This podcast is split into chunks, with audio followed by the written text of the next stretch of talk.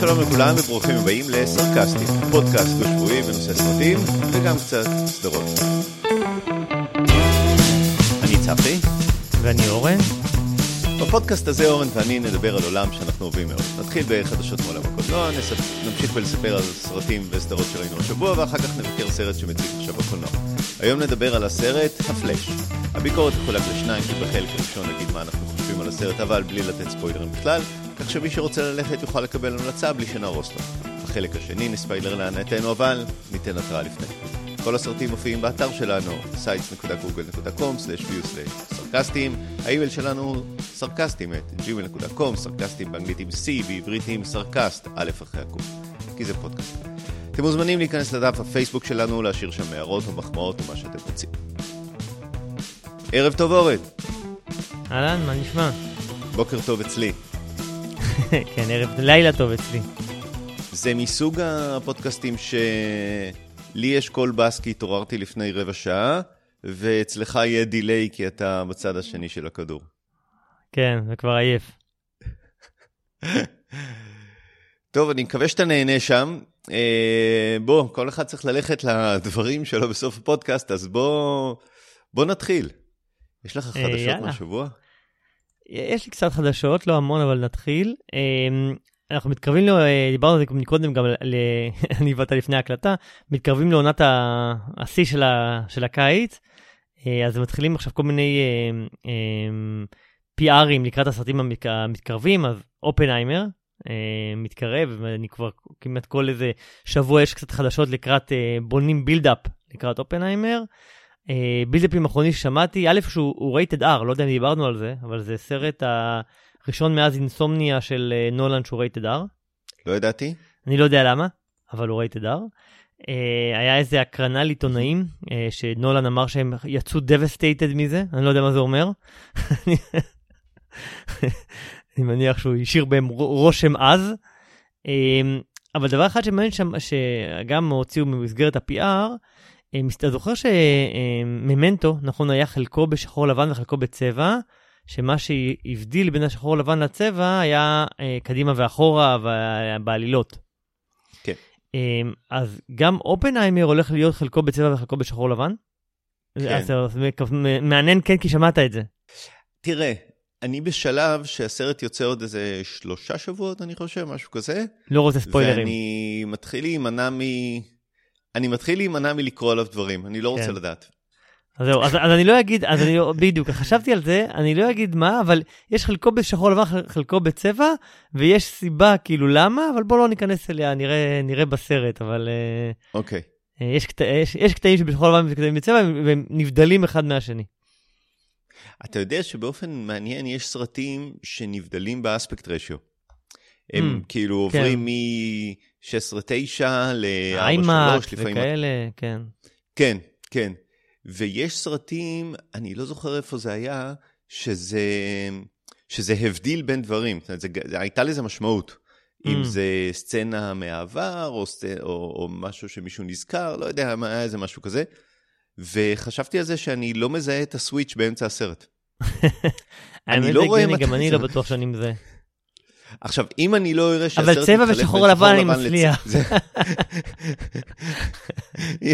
אם אני לא אראה שהוא מחליף בין שחור לבן לצבע, אז, אז באמת הבעיה היא יותר קשה. אבל כן. כן. אה, זהו, זה, זה בילדאפים שעושים. אה, דבר שני שרציתי להגיד, אה, דיברנו על שביתת, שביתת התסריטאים לפני איזה שני פרקים נראה לי, אה, מהמם. והשלכות וזה, אז, אז בשבועות האחרונים מתחילים ל- לשמוע על ההשלכות של זה. השלכה אחת זה שיש עכשיו הרבה שינויים בתאריכים של יציאות סרטים עתידיים, התחילו לפרסם, שכל מיני אה, סרטים שאמורים לצאת נדחים. אה, כל מיני סטאר וורסים, אבטאר, אה, דדפול, מואנה ועוד ועוד ועוד, אז, אז אה, מייחסים את זה כנראה לשביתת, התסריטאים, באולפנים הגדולים מתחילים להיערך מחדש עם אה, תאריכי יציאה של סרטים. אה, גם אה, יש עוד מעט קומיקון, נדמה לי בחודש חודש הבא או משהו כזה, והודיעו שחלק מהפרזנטציות המפורסמות שיש בקומיקון, של מארוול מציגים את הסחורה שלהם, HBO וכולי, הודיעו כבר שהם לא יעשו כנס גדול בקומיקון הקרוב. הם, הם לא אמרו למה, אבל מניחים שזה גם קשור לשביתת, לשביתת התסריטאים, אז מתחילים, אה, מתחילים לקבל איזה סימנים. אה, דבר אחרון שהיה לי, אה, יש את הסרט שדיברנו עליו, ש... שחשבנו לעשות עליו הפעם, אלמנטל, סרט של פיקסאר. אולי נדבר עליו עוד מעט, אבל הקרינו אותו בישראל ב... רק בקולנוע אחד ספציפי, ב-4K HDR.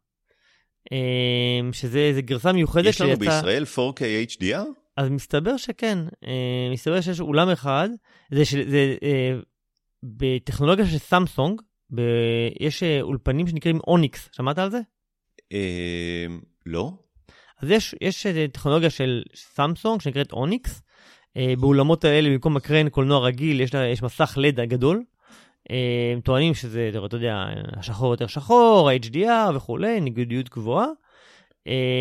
ובא, ויש אולם אחד כזה, נדמה לי בסינימה סיטי בגלילות, ובאולם הזה יש 4K HDR את אלמנטל, אז זה המקום היחיד שאפשר לראות את זה בצורה הזאתי.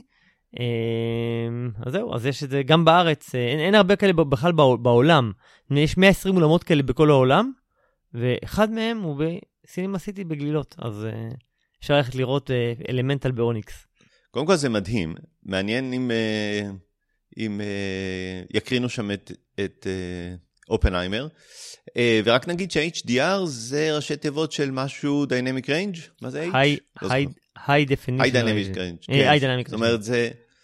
שה-HDR משפיע על טווח הצבעים שרואים, ואז בסרטים שאני רואה, ובגלל שהנורה חלשה מדי ולא מבדילים בין השיער לרקע השחור, ב-HDR זה לא אמור לקרות.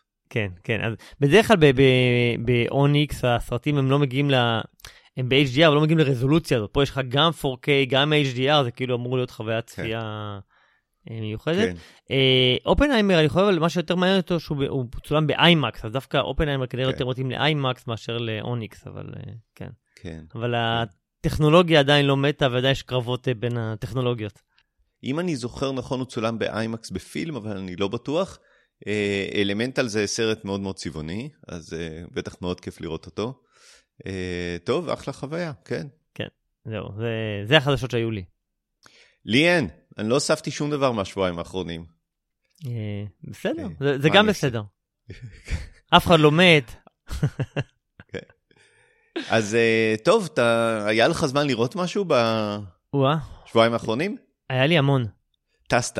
כאלף טסתי, וגם עוד לפני שטסתי, לא יודע, היה שבוע מאוד פורה, וראיתי המון דברים. אפילו לא הספקנו לדבר על זה לפני זה, אבל ראיתי המון דברים. לא, נכון, אני לא שלחתי לך ואתה לא שלחת לי, אופס. כן. אה, אוקיי. שאני, אז שאני אתחיל? כן, ובוא נראה אם יש הצלבות. אני אשתדל מהר, אבל יש לי הרבה. גם לא כולם הספקתי מספיק, אה, אתה יודע, אה, לחפור בהם לעומק וכל מה שיש לי להגיד, אבל אני אנסה. אני אלך איזה סוג של כרונולוגית מבולגן, אבל אני אנסה. סרט שאתה המלצת לי, ראיתי, Missing, נהדרת. דיברנו עליו לפני, לא יודע, ההמשך של Searching. לא בדיוק המשך, אבל אתה יודע, בז'אנר. כן. כן, אז אתה המלצת עליו בזמנו, אני חושב שאמרת על דברים חיוביים, אני זוכר נכון, לא, לא הקשבתי לזה שוב, אבל אני זוכר שמספיק דברים חיוביים שעשה לי חשק לראות. אז ראיתי ונהניתי גם, סרט מותח, חביב מאוד, לא ארוך מדי, שעה 50. כמו שאמרנו, גימיק חביב של כל הסרט דרך מסכים.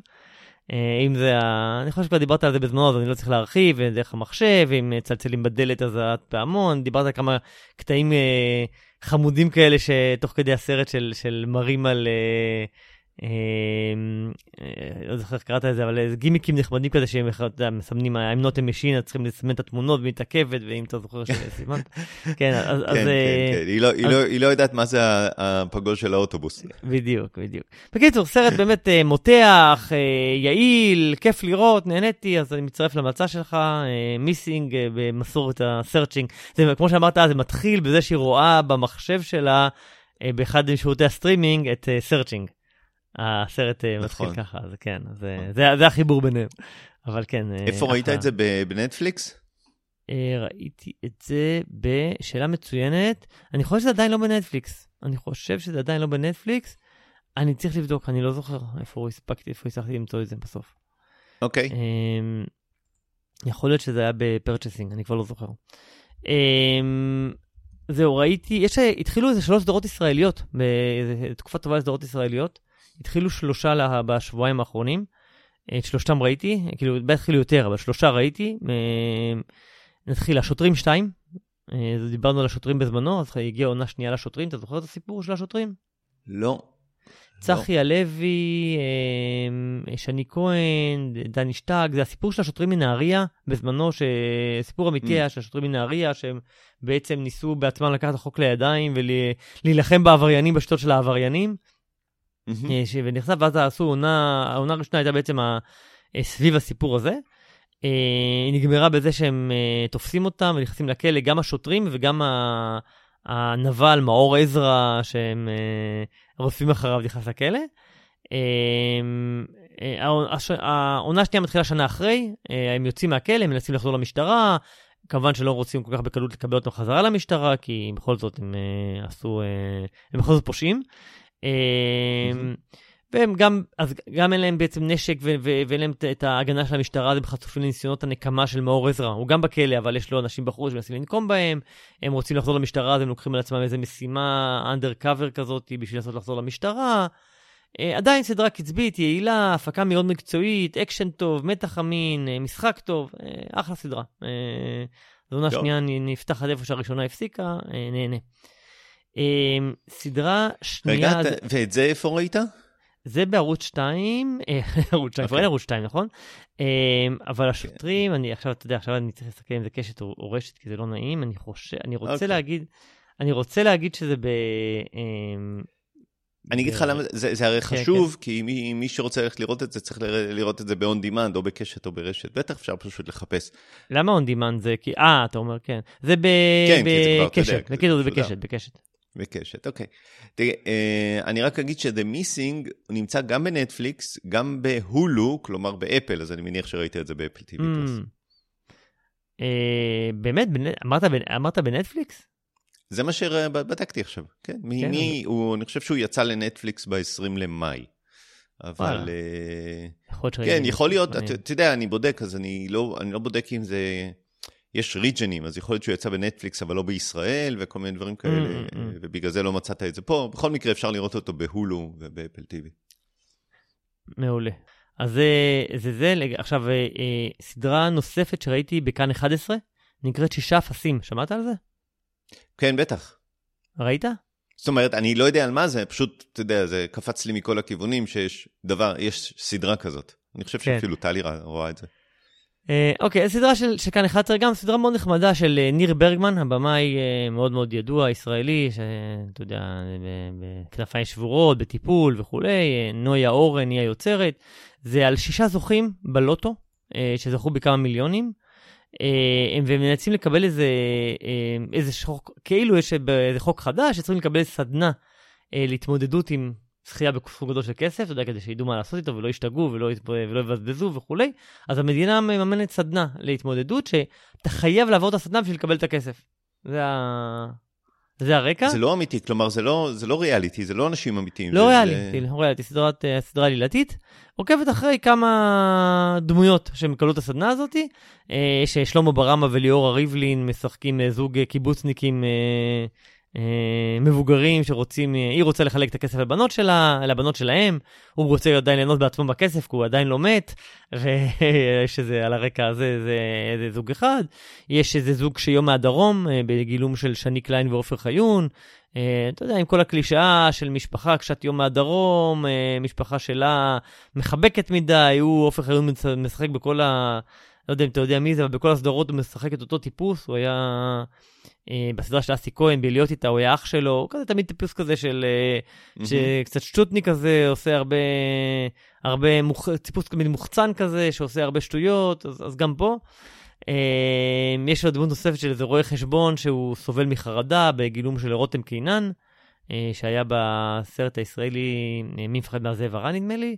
יש שם איזה צעיר, אלישע בנאי, הבן של יובל, משחק צעיר mm-hmm. בעל בית קפה, שיש לו איזה חבר, הוא רווק, אבל יש לו חברה, נכנסת להיריון, רוצה לשמור את העובר, הוא לא. והסדרה בסוף, אתה יודע, כל הסיפור הזה על המיליונים זה, זה הרקע. זה, בסוף זה, זה סיבה לספר סיפור על מערכות יחסים, על קונפליקטים, סיפורים אנושיים.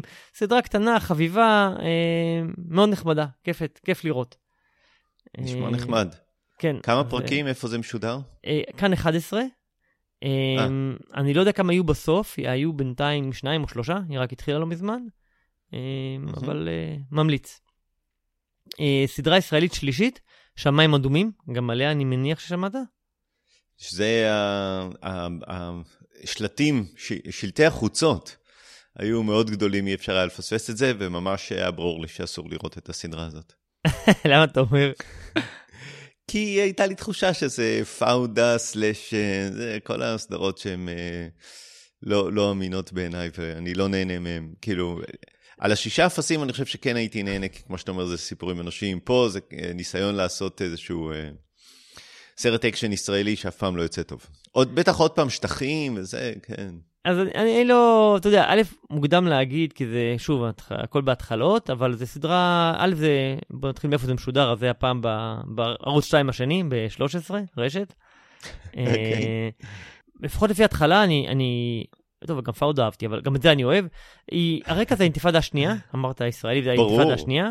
אין, אין עוד איזה משהו שאפשר לעשות עליו אה, סדרה ישראלית. האמת שלא היה, אקשן. על האינתיפאדה השנייה לא היה עד היום. היה, אתה יודע, מלחמות, על מבצעים, על... פה יש לך אה, אינתיפאדה שנייה, חומת מגן ברקע.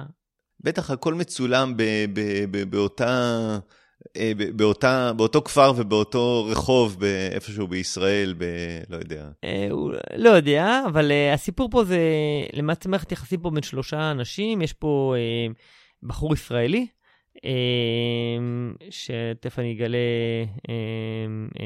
מי, אני זוכר ממור שווייצר, האמת שכל הסדרות שדיברנו, מור שווייצר משחק כמעט בכולם, כלומר הוא גם בשוטרים, הוא גם בזה, בשאפסים עדיין לא, אבל אה, אז כן, אז מור שווייצר משחק בחור ישראלי, אמיר חורי משחק אה, בחור ערבי, אה, שהם נפגשו בזמן ששניהם עבדו במסעדה בתור נערים, והם נהיו חברי נפש כאלה, והמשיכו הלאה, ויש איזה, להם איזו ידידה אמריקאית, ג'ני קוראים לה, כאילו, לדמות, בגילום של אני שפירו, אני לא, לא מכיר אותה מלפני זה. אפרופו אמרת פאודה, אז יש שם שחקן שמשחק את המפקד בפאודה, הוא משחק גם פה, ואלון עשר, שמשחקת במפקדת, משחקת גם פה חיילת. אז יש אה, דווקא שחקנים ידועים. והסיפור פה זה, זה, זה אמרנו שלושה חברים, אה, ישראלי, אה, פלסטיני ואמריקאית. ובימי האינתיפאדה השנייה, עם כל, ה, אתה יודע, כל המטען הרגשי שזה מביא והקונפליקט, ישראלים ערבים וכולי. והסיפור פה זה האח של, ה, של הבחור הערבי, של אה, אמיר חורי הוא בעצם אה, מבוקש, מנסים להשתמש במערכת יחסים ביניהם בשביל להגיע לבחור המבוקש. אה, כלומר, השב"כ מגיע למאור שווייצר, מבקש ממנו לרגל אחרי החבר שלו בשביל להגיע לאח, יש סיפור סביב זה. אבל סך הכל, מהמעט שאתה יודע, היו רק כולה שני פרקים, אבל כן, סדרה מותחת, מעוקצת. אני בינתיים מאוד נהנה, אני מקווה שתמשיך טוב. אני אגיד לך פעם אם, אה, אם שווה לראות פאודה 18. כן, אה, לא, כל עוד יהיה לי דברים אחרים לראות, אני לא חושב. אה, ניסיתי פאודה, אני לא... כן. סבבה, אז זה הישראלים. כן. טוב, נמשיך הלאה, אוקיי. נעבור את הישראלים, נמשיך הלאה. אמרת נטפליקס, יצא Extraction 2. דיברנו פעם על Extraction 1 עם קריס המסוורת', אז יש Extraction 2, ריק טיילר, זה הדמות. אתה זוכר את הראשון? דיברנו עליו, ראית אותו? אני כבר לא זוכר מה... ראיתי את Extraction 1, אה, או לא ראיתי את Extraction 2. כן, הוא היה נחמד. אז זהו, הראשון אני זכרתי אותו חביב, אבל לא מי יודע מה. אה, נכון. אקשן כזה נחמד. אה, התחלתי לראות השני, ואתה יודע מה? הוא יותר טוב מהראשון. נהניתי יותר מהראשון. וואלה. קטעי mm-hmm. פעולה מדהימים, ממש מדהימים. אה, אה, במיוחד, יש שם איזה שלושה קטעי פעולה גדולים וארוכים וטובים במיוחד. הראשון, זה אחד מקטעי האקשן הטובים ביותר שראיתי השנה בכלל, גם כשאתה לוקח בחשבון את ג'ון ויק 4 בקולנוע. כאילו, וואו, סרט של, כאילו, היה שם איזה קטע פעולה של איזה 25 דקות או 30, כאילו חצי שעה, סוג של one shot. וואלה. ממש יפה, כאילו, גם בראשון היה איזה קטע של one shot שהיה מפורסם, ופה זה היה, לקחו את זה עוד לאקסטרים. ישבתי ו- וממש נהניתי מכל רגע. אה, אחלה סרט, אתה יודע, לא יותר מדי מתוחכם וזה, עלילה לא... זה, אבל... בסוף זה נטפליקס. אבל כן, לא, אבל נטפליקס, אבל, אבל uh, מהוקצע, באמת, אקשן טוב, נהניתי, יופי. אתה יודע, לא ריאליסטי וזה, אבל, אבל, אבל ממש כיף לשבת, אה, אתה יודע, להעביר את השעתיים בכיף, באמת uh, נחמד מאוד. אז, אז אני ממליץ. יש לנטפליקס את הנטייה ל... להוציא סרטים כמו האיש האפור, שמאוד לא נהנינו מהם, נכון. אבל כן, אמרנו שמדי פעם הם פוגעים, ואני חושב שאני אראה את Extraction 2. כן, כן, אז אני, אני זה עם ממליץ. קריס, אה, אחד הקריסים, קריס, אה, מה, המסוורת', כן, לא? כן, כן, כן. כן, כן. אכן כן, אה, תור. ראיתי איזה כרזה של איזה סדרה או סרט, סרט כנראה שהולך לצאת עם אה, גל גדות. אה, בנטפליקס כמובן, וראיתי את הטריילר. והוא היה- נראה מהסוג של הטריילרים הכל כך גנר, נטפליקס גנריים כאלה, של איזשהו אקשן, אה, ריגול, slash אה, יריות, slash כלום. ש- שעוד לא יצא. הוא שעוד לא יצא, ואז ראיתי את הכרזה וראיתי שמישהו כתב על הכרזה שכבר בכרזה רואים שהיא משחקת לא טוב. וזה, וזה נכון. אני לא יודע, אני לא לא יודע ללכלך עליה ככה. לא, תחפש את הכרזה, תחפש את הכרזה של הסרט של אה, גל גדות החדש, אתה, וכאילו אל תדע על מה הסרט, רק תראה את הכרזה ותגיד, וואלה, היא באמת משחקת לא טוב בכרזה. היא עושה איזה, כן, היא עושה איזה סוג של משימה בלתי אפשרית בגילום אישה או משהו כזה. בדיוק. כן. זה זה, זה זה, כן. אמ, אז אני שמח שלנטפליקס מדי פעם יש אה, דברים טובים. היה קטע אחד מוזר, ב, ב, ב, לא יודע אם תשים לב גם או לא, אבל היה איזה קטע אחד שלי היה מוזר, אני צריך לראות את זה עוד פעם בשביל לראות אם אני צודק, אבל היה איזה קלוז-אפ על איזה בחור, ואתה יודע ש, ש, שהרקע מטושטש והוא ב... ב אמ, אתה יודע, אפקט רגיל של, של רקע כן, מטושטש, כן. ואני לא יודע למה, הסתכלתי על זה כמה שניות טובות, היה נראה כאילו הטשטוש הוא דיגיטלי, כאילו כמו שאתה מצלם אה, Mm. בטלפון אה, cinematic וידאו כן. כזה של, של אה, טשטוש הרקע. כמו שבזום עושים אה, background blur. בדיוק, כי ראית שהקצוות והאוזניים, משהו שם לא חד מספיק.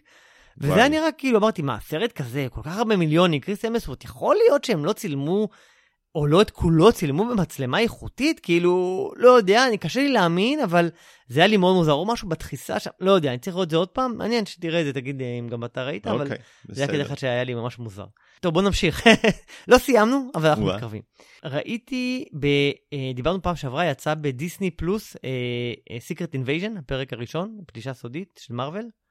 אה. עלילות אה, ניק פיורי במלחמתו בסקראלים, או איך שלא קוראים להם, ה shape shifters. אז היה פרק אחד, אני חייב להגיד, הוא היה לא רע. הוא היה לא רע, כאילו, אני כבר לא, לא ציפיתי ליותר מדי, אבל אתה יודע, זה, זה לא יותר מדי גיבורי על, כי זה הסקרולים האלה שהם מה shape shifter, זה, זה לא ממש זה, ו, וניק פיורי, שהוא לא גיבור על, אתה יודע, הוא ה, מי שמארגן את הנוקמים, אה, שהוא בכלל לא חי בכדור הארץ, לפי הסיפור בשנים האחרונות, והדמות שלו, לא, לא, לא השחקן, הוא כאילו חוזר בשביל, אה, העלילה היא בכלל עלילת ריגול פוליטית כזאת, על אה, הסקרולים בעצם מתחלקים לשתי מחנות של טובים ורעים. Uh, הטובים מנסים למצוא כדור אחר לחיות בו, כי העולם שלהם מושמד או משהו כזה, או הולך להיות מושמד, אני כבר לא זוכר את הסיפור. והרעים רוצים לקחת את כדור הארץ, וזה העולם שהם החליטו שהם רוצים. הם, בשביל לעשות את זה הם עושים את זה כאילו בצורה מתוחכמת, מנסים לגרום לאיזה מלחמה בין ארה"ב לרוסיה. אז זה בעצם, הסרט, הסדרה היא סדרת עלילת ריגול, uh, סוג של עלילת ריגול Mm. כזאת בין... אה, רוסיה, ארה"ב, אתה לא יודע מי טוב מי רע, אתה לא יודע אם הדמות שאתה רואה היא אמיתית או זה shape shifter שלבש צורה. אה, אז, אז סוג של עלילת ריגול כזאת שיחסית יעילה. אה, קראתי כמה ביקורות שמשווים את זה לסוג של אה, אה, אנדור, כלומר אומרים כמו שאנדור הצליח לעשות סיפור טוב בעולם של מלחמת הכוכבים, אז Secret Invasion מתחיל כסיפור טוב בעולם של מארוול, מעניין לאן זה יתפתח, אבל פרק ראשון מסקרן, וגם נגמר בסוג של cliffhanger. לא היה להם אה, עוד איזושהי אחת הסדרות מהשלב הרביעי, שלישי, לא יודע, שגם כן הייתה סדרת ריגול ופחות אה, גיבורי על, אני לא זוכר. אני לא יודע, לא, לא מצליח לעקוב אחרי כל הסדרות, אבל לא היה להם עוד איזה משהו דומה? היה בפלקון ובחייל החורף, היה שם משהו כזה ברקע, אבל שם היה יותר אה, גיבורי על. היה, אני חושב בפלקון וחייל החורף היה איזה משהו מחתרת וכאלה, אבל... כן. לפ... לפחות זה נשמע כאילו אין איזה נבל על שהולך להרוס את כל כדור הארץ או משהו כזה, או את כן, היקום. כן, ו- ו- ושוב, היה, זה היה מעניין. זה היה מעניין בפרק ראשון, וגם אוקיי. נגמר בקטע מותח. אה, נמשיך לעקוב אחרי זה, אבל זה יצא. טוב, יש לי עוד איזה שלושה דברים, אבל אחד מהם אתה גם ראית, אז אני אשאיר לך אותו. על דבר קטן שראיתי, שמעתי המלצות, ראיתי פרק ראשון, אה, The Other 2, שמעת על זה? לא. סדרה ב-HBO, אה, או במקס, מה שנקרא עכשיו מקס, אה, שהיה HBO, על אה, סדרה, קומ, קומית, קומית, פרקים קצרים, 20 דקות, אה, זה על אה, שלושה אחים, שה, או על משפחה, לא משנה, שיש בה שלושה אחים. אה, הקטן הוא בן 13, והגדולים הם כבר, אה, לא זוכר, 20 או 20 ו... והילד בן 13 הופך בן לילה לסוג של כוכב על כזה, זמר, מוציא איזה שיר, זוכה להצלחה מאוד גדולה, מרואיין בכל המקומות, ואתה רואה שהוא בדרך לאיזו הצלחה מטאורית ממש, ובעצם איך זה משפיע על השני האחים הגדולים שהם גם באיזה משפחה שכולה משפחה כזאת של שואו ביזנס, אז האחים הגדולים היה אחד היה רקדן, והשנייה ניסתה במשחק, הם שניהם לא מאוד הצליחו, אתה יודע, הוא עושה, הוא בינתיים משחק ב... אה, אתה יודע, באוטובוס תיירים כזה שעובר, ומישהו משחק בתור רקדן בדרך, אז הוא מטבע כל מיני עבודות כאלה מזדמנות, והיא משחקת ב... אולי משחקת בפרסומות, או לא זוכר מה, או לא, היא ניסתה לרקוד בה ברוקדים עם כוכבים, לא זוכר מה, אבל גם, שניהם לא, לא הצליחו, והאח הקטן, בן 13, הופך להיות איזו תופעת טבע ברמה אמריקאית של הטופ של הטופ, ובעצם זה קומדיה כזאת על איך זה משפיע על המשפחה, על היחסים ביניהם וכולי. חביב כזה, ראיתי פרק אחד, נראה נחמד, אה, שמעתי על זה דברים מאוד טובים, אז אני אמשיך לראות, אבל אה, זה במקס. אה, לפני שאני אסיים, אני אשאל אותך, ראית את אלמנטל בסוף? לא. אז אני ראיתי, אז אני כן אדבר על זה ש... בקצרה. אז אה, אלמנטל כן ראיתי שפיקסאר יצא, זה כמו שאמרת, סדרה, אה, סדרה, סרט, סרט צבעוני, בורא עולם של, של פיקסאר, אתה יודע, עם כל המיוחדות, שם זה האלמנטים של אה, אש, אדמה, אה, אוויר, ומה יש לנו עוד באלמנטים? מים? אש. אה, כן, אש, מים. מים, בטח. אוויר ואדמה. הסיפור פה העיקרי הוא בין האש והמים. הגיבורה היא האש, יש את הבחור שהוא המים, ולאש ולמים אסור להתערבב. אה, בעולמות שלהם, האש הם קצת הכי פחות נחשבים בעולם, בעולם של האלמנטים. אה, ולמערכת יחסית שנרקמת בין אה, מאחורי הגב של ההורים, סיפור אהבה כזה בין האש למים. פיקסר חמוד כזה, עיצוב עולם מדהים עם הדמויות המאוד מיוחדות שלהם, סיפור נוגע ללב, סך הכל מצד אחד, אתה יודע, פיקסר, אה, אה, כמו שפיקסר יודעים להיות, אה, המון אה, אה, כושר המצאה אה, מעניין, אה, ויזואלי, כיפי. מצד שני, לא מהפיקסרים הגדולים, אתה יודע, הוא לא מה... וואו, יצאתי ואמרתי, בואנה, אחד מהחמישה. אה, אז, אז הוא לא, אבל הוא, מי שאוהב פיקסר, אתה יודע, ב, ב, ברמת הג'אנר הוא מק, אה, מקצועי ויודעים לעשות את העבודה. הז'אנר של מה היה קורה אם ל-X, תכניס משהו ב-X, אה, היו אה, רגשות, משהו כזה. כן, בדיוק. אה, אם לצעצועים היו רגשות, אם למכונות היו רגשות, אם לרגשות היו רגשות, אז כן, פה. אלמנטים. אה, אפשר כבר לדבר על פיקסר גנרי. אני קראתי על זה שזה היה מאוד מעניין. אתה בטח לא ראית את המדובב, נכון? לא, ראיתי את האמריקאי. טוב, הילדים שלך כבר, אה, כבר גדולים. שבמדובב לדמות הראשית, שבאנגלית קוראים לה אמבר, אה, אה. בעברית שינו את זה לאשלי, כן, שזה רעיון יפה, כן. כי, כי היא מהדמויות של האש, ול, ולבחור שהיא מתאהבת בו, משהו כזה, קוראים בעברית כמובן פלג, כי הוא מהמים. זה נחמד, זה. תרגום יפה, תרגומים יפים. כן, כן. ואני חושב שבאנגלית קוראים לו וייד, שאני לא יודע מה זה. טוב, אה. בסדר, הרבה דברים. כן, כן, וראיתי גם מראה שחורה, אבל אני אתן לך לדבר על זה, כי אני בטוח שאתה ראית גם. או, אז, אה, אז אז אני אתחיל בזה. אין לי הרבה דברים, ראיתי שלושה דברים, אני אגיד, אבל יש לי הרבה מה להגיד עליהם. אז, אה, אז אוקיי, אני אתחיל על מראה שחורה, אה, כמובן יצא ב... אגב, בטח את, את אלמנטל ראית כמובן בקולנוע. כן. בלק מירר ראיתי ב- בנטפליקס, כן.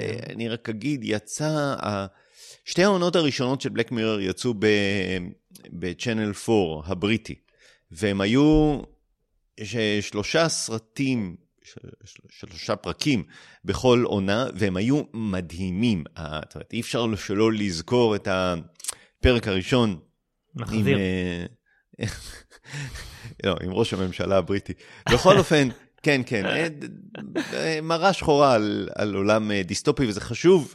זאת אומרת, מה היה, איך, איך יראה העולם שלנו בעוד, בעתיד הקרוב, כשמה שאנחנו חווים היום הופך להיות דיסטופיה. ואחרי שתי עונות, נטפליקס קנו אותם, ואז יוצאת עכשיו העונה השישית, זאת אומרת, ארבע עונות בנטפליקס, ואני לפחות הרגשתי שהאיכות ירדה. זאת אומרת, ברגע שזה עבר לנטפליקס, אה, הם לא הצליחו לשמר אה, את, שכל פרק יהיה באיכות גבוהה, גם נטפליקס התחילו להוציא יותר פרקים, בין חמישה לשישה פרקים כל, אה, כל עונה. ו...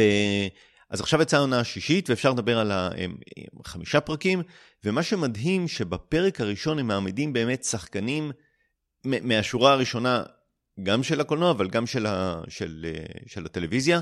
אז משחקים שם אה, סלמה הייק, mm-hmm. היימיש פטל אה, מסטיישן 11, אני לא זוכר אם דיברתי על סטיישן 11, איו אדיברי, שמשחקת את סיד ב-The Bear. ו- ואני מת עליה ב-The Bear, אז היא משחקת פה. יש אפילו תמונה של uh, קייט בלנשט, משחקים שם בשאר הפרקים של העונה uh, ג'ון הנה, ארון פול, קייט מרה, זזי ביטס, ממש שחקנים ש- שרואים אותם ב- ב- בסרטים uh, על, על המסך הגדול. ובאמת הפרק הראשון הוא, הוא מקסים, הוא נקרא ג'ואן, פש, ג'ואן פשוט איומה, נכון. ג'ון is awful. אה, אני, אני חשבתי שזה פרק אה, יצירתי, אה, מצחיק, מפתיע, מעביר ביקורת שהיא בכלל לא, לא מרומזת על, על תאגידים, ובעיקר על, על התאגיד של נטפליקס, שהם קוראים להם שם סטרימברי, אני חושב. כן, כן, זה רעיון מדהים, שנטפליקס נותנים לה, כאילו, אתה יודע, נותנים לה כזאת יד חופשית להעביר על עצמם ביקורת לא מרומזת, כמו כן. שאמרת, וקשה, מאוד נחמד, כן. כן, כן, וחשבתי שהפרק היה מצוין ו- וקיוויתי לטובות, אבל אז אה, ראיתי את ארבעת הפרקים הנוספים והם ממש לא טובים. קודם כל, הפרק הראשון מדבר על הדברים הרגילים של מראה שחורה, אה, איך תראה המציאות שלנו בעוד מספר שנים ספורות, המציאות הדיסטופית עם הטכנולוגיה ש- שאנחנו רואים עכשיו, במקרה הזה כולם מדברים, ChatGPT ו-AI וכולי, אז איך יראה העולם כש, כשה-AI ישלוט בתכנים של, ה, של הטלוויזיה שאנחנו רואים, ועל זה הפרק. וארבעת הפרקים הנוספים הם בכלל לא על אה, דיסטופיה עתידית טכנולוגית. הם יותר אימה, הורור, אפילו שהולכת אחורה, שנות ה-50, שנות ה-60. אני, אני חושב שזה נכון למעט פרק 3, נכון? עם האסטרונאוטים, שהוא דווקא קצת כן מראה שחורה יותר. אבל גם שם יש איזשהו קאץ' טכנולוגי, אבל גם הוא לא עתידי, אלא הוא, זאת אומרת, כל העולם, הוא, הוא, יש שם איזה קטע שהם נכנסים לקולנוע. זה לא עולם עתידי, זה עולם של שנות ה-60, 70, משהו כזה. אבל הטכנולוגיה עתידית. נכון, וגם היא, אתה רואה שהיא כאילו טכנולוגיה מיושנת. היא אמנם עתידי, המחשבים שלהם, אבל המחשבים שלהם הם כאילו מיושנים, הם לא עתידיים במובן של המדע בדיוני, כאילו החדש, יש שם מדע בדיוני. אז אני מסכים איתך, יש שם קטע כזה, אבל גם הוא לקח את זה ל... למחוזות האימה, נכון. אוקיי? אימה, הורור. עכשיו, אני לא אוהב את הז'אנר הזה, ואני חושב ש... אה, לפני 12 שנה כשהם התחילו, אז הם אמרו, איך תראה המציאות שלנו בעוד 12 שנה, כשהטכנולוגיה תשתלט ותחרב לנו את, את חיי היומיום? מה יקרה עם הרשתות החברתיות, אם כאילו כולם יהיו מכורים לרשתות חברתיות? מה יהיה המעמד החברתי שלך?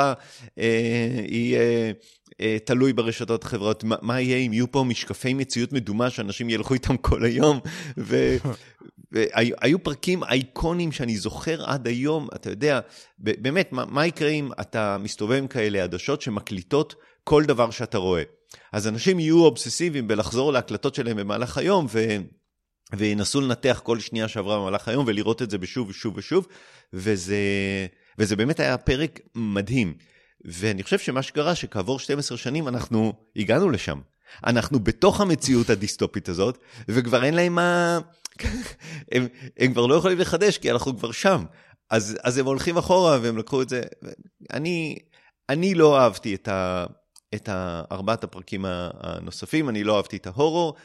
אה, מי שלא אוהב, אני מציע, תראו את הפרק הראשון, כי הוא באמת, הוא באמת טוב, וארבעת אחרים... לא, לא חייבים. אז אני, אני מסכים איתך חלקית, כלומר, אני מסכים לניתוח הזה בגדול, גם אני הפריע לי, אה, שאתה יודע, בדרך כלל זה עתיד קרוב, איך הטכנולוגיה יכולה לדפוק אותנו, כמו שאמרת. אני חושב שעדיין העונה לדעתי כן הייתה טובה, אבל פחות ממה שאני רוצה לראות במראה שחורה. כלומר, אני מסכים, מראה שחורה mm-hmm. זה, זה, זה, זה ג'אנר אחר קצת, ופה יש באמת ג'אנר שהוא יותר אימה. אני כן חושב שהפרק, אמרתי, פרק 3 הוא כן היה יותר בכיוון של, של מראה שחורה, אה, היה, הוא היה מאוד מאוד דארק, כן? והלך לי... הוא התחיל, התחיל הייתי בטוח שהוא הולך לכיוון מסוים, ואז הם עושים איזה... הם, הם, נתנו את הראש שהוא הולך ללכת לכיוון אחר לגמרי, והייתי בטוח שהוא הולך לכיוון אחר, בסוף הוא הולך לכיוון הראשון שחשבתי שהוא ילך אליו. אבל אה, כן. אז, אז זה היה... אה, כן, אני חושב שזה היה פרק טוב. אני חושב שאחרים, הם לדעתי כן היו טובים, אבל לא בז'אנר, כמו שאתה אומר. הם היו עם אלמנטים אה, בסרטי אימה, עם אלמנטים אה, של, של כן. על-טבעי, של, של אה, אימה קלאסית אפילו. אתה יודע, אם יש, יש את הז'אנרים הקלאסי של פרקן, פרנקנשטיין ודרקולה ורוחות רפאים, אז פה גם הלכו, אני לא אגיד על איזה בדיוק ז'אנרים, אבל ז'אנרים די קלאסיים של אימה. בשביל לעשות ספוילרים, לא נגיד בדיוק איזה מהם, אבל, אבל, אבל כאלה. אמ, אחד היה על, אה, סביב תרבות הפפראצ'י וסליבריטאות, אחד היה סביב אה, איזה בחורה שקצת, אה, בוא נקרא לזה, מתחילה לצאת מדעתה, ואחד היה סביב בכלל סגנון של דוקו קריים כזה, אבל כן. הם, הם באמת הם לא היו מראה שחורה קלאסית. הם לא היו מראה שחורה, למרות שהם היו, מי שאוהב אימה, הם, הם, הם אחלה סיפורי אימה. כלומר, יותר Twilight Zone כזה, כן. אתה יודע, מאשר uh, מראה שחורה. בדיוק, נכון, נכון, נכון, Twilight Zone, אני מסכים. אני רק אגיד שהפרק השלישי שהתייחסת אליו הוא מעבר לים. אה, משחק שם פול ארון והוא משחק מצוין. נכון, נכון. גם ג'וש הרטנט, דרך אגב, שכבר הרבה שנים לא היה, הוא משחק גם טוב. Mm-hmm. פול ארון משחק שם כמה דמויות, אה, והוא משחק ממש טוב. כן. כן. ו- וגם, אה, איך קוראים לה? אה, אה, קייט מרה. נכון. אני, אני לא, לא התלהבתי, קצת יותר, אבל שנינו מסכימים על זה שזה לא מראה שחור קלאסי, זה יותר Twilight Zone. כן, או כמו שהם קראו לזה בפרק האחרון, מראה אדומה. כן, נכון, לגמרי, לגמרי מראה אדומה. טוב, בוא נדבר על ספורט. יצא לי לדבר עם מישהו מהעבודה שלי, והוא סיפר לי איזה סיפור שכשמסי עזב את ברצלונה, הוא זוכר את עצמו יושב מול הטלוויזיה, ממרר בבכי. על זה שמסי עזב את ברצלונה. עכשיו זה מצחיק, כי אני, כאילו, אני חושב, תגיד לי, מה, אתה, אתה מופרע? כאילו, מה, למה אתה בוכה בגלל בן אדם שאתה בכלל לא מכיר, שעוזב איזה, איזה קבוצה, השתגעת לגמרי? אבל זה לא נכון, אני לא יכול להתנשא מעליו, כי אני זוכר את המשחק האחרון של אה, פדרר, שזה היה משחק הפרידה שלו, והוא ונדל יושבים, יש את הסצנה הזאת, הם שניהם יושבים ומחזיקים ידיים, כן, אנשים בני 40, וממררים בבכי, וזו תמונה מרגשת. אתה יודע, אני ישבתי מול זה ואמרתי, אני לא מאמין שאני חי לראות את הסצנה הזאת. אז, אז כן, זה מה שעושה לנו ספורט לגמרי. כשהספורט הוא טוב ושיש שם סיפורים אישיים, ויצאה אה, סדרה טור דה פרנס בתוך הפלוטון. בנטפליקס, נכון? נטפליקס צרפת משחזרים או ממחזרים או עושים את הפורמולה 1, שזה לעקוב אחרי עונה אה, בספורט. כיוון שלנטפליקס צרפת, אז, אז הסדרה, עשרה פרקים אני חושב, אה, היא בצרפתית עם תרגום. באנגלית קוראים לזה טור דה פרנס Unchained. אני חושב שזה יותר יפה לקרוא לזה מחוץ לשרשרת, משחק מילים, כן, Unchained, ואני לא חובב אופניים יותר מדי. פעם אחת ראיתי את הטור דה פרנס, ואז למדתי מושגים כמו מה זה מאיץ, מלך ההרים, אה, פ, פלוטון, אה, מה זה התקפה, לא ידעתי שיש התקפה באופניים. אה, וזה כמו שאתה, כשאתה צופה בפורמולה 1, אתה לומד את, ה, את המושגים שאתה לא, שאתה לא, אתה לא יודע שהם קיימים, כמו סוגי הצמיגים, מה זה מכונית, מכונית מובילה וירטואלית. אתה ידעת שבפורמולה 1 יש מכונית מובילה וירטואלית, כן? אתה יכול לדמיין, לא, אתה לא יכול לדמיין. בקיצור, לא. יש, יש DSR, אתה כאילו, חובבי הז'אנר מכירים כל מושג. ו- וזה מצחיק, כי אתה, אתה, אתה נכנס לזה.